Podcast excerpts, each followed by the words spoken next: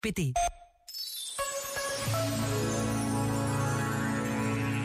Inteligência artificial e inteligência natural, duas realidades que vão coabitando o nosso tempo.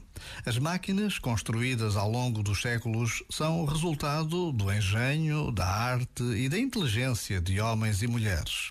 Conseguir que as máquinas decidam por elas próprias as respostas que nos dão, que interajam conosco, que consigam acumular informação muito para além da capacidade humana, é algo que ultrapassa a inteligência natural que as pensou e as construiu.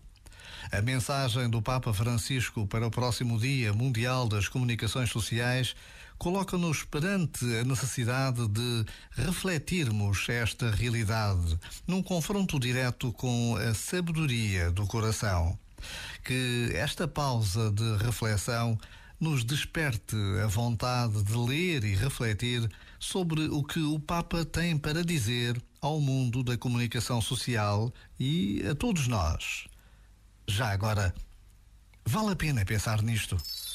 Este momento está disponível em podcast no site e na app.